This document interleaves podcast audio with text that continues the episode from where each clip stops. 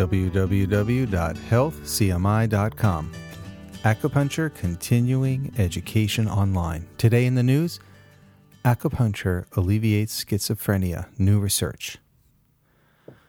New research concludes, and I quote, that patients diagnosed with schizophrenia would benefit from acupuncture treatment alongside conventional treatment, unquote. Acupuncture was effective in alleviating schizophrenia and the side effects of psychiatric medication. Also, acupuncture improved energy levels, sleep, physical disorders, and motivation. Some of the benefits of the acupuncture. Patients were treated with acupuncture at a rate of twice per week for 10 weeks. Acupuncture caused a decrease in the, quote, side effects of antipsychotic medication. It decreased auditory, visual, and tactile hallucinations, decreased anxiety and paranoia, improved sleep patterns, increased motivation, including increased sex drive and ambition to further themselves in education and work, improved socialization and concentration, reduced addictive behavior in relation to alcohol and cigarettes, improved diet and weight loss, and improved exercise regimes. Unquote. A little bit about schizophrenia. Schizophrenia is a mental disorder characterized by the inability to distinguish reality from unreal experiences, illogic, disconnected emotional responses, and of course, unusual behavior. Schizophrenia may be genetic and may also be triggered by events and physical circumstances.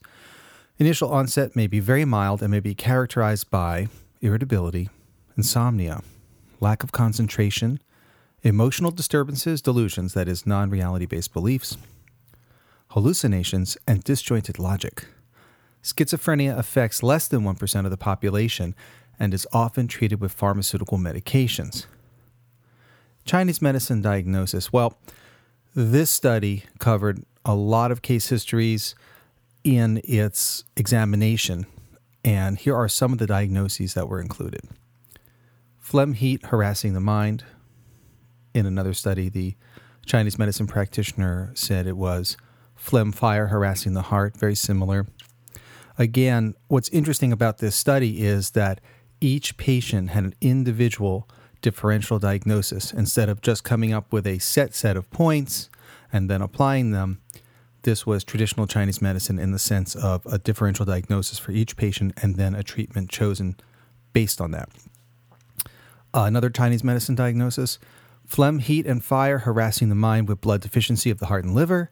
Another one was liver fire flaming upward with ascendant hyperactivity of liver yang, kidney yin deficiency, and phlegm fire harassing the mind.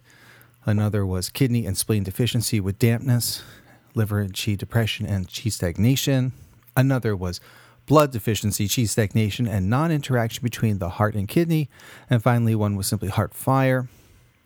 In many cases, we see a combination of excess and deficiency syndromes. That's the news for today from www.healthcmi.com. Acupuncture Continuing Education Online. Thank you for listening.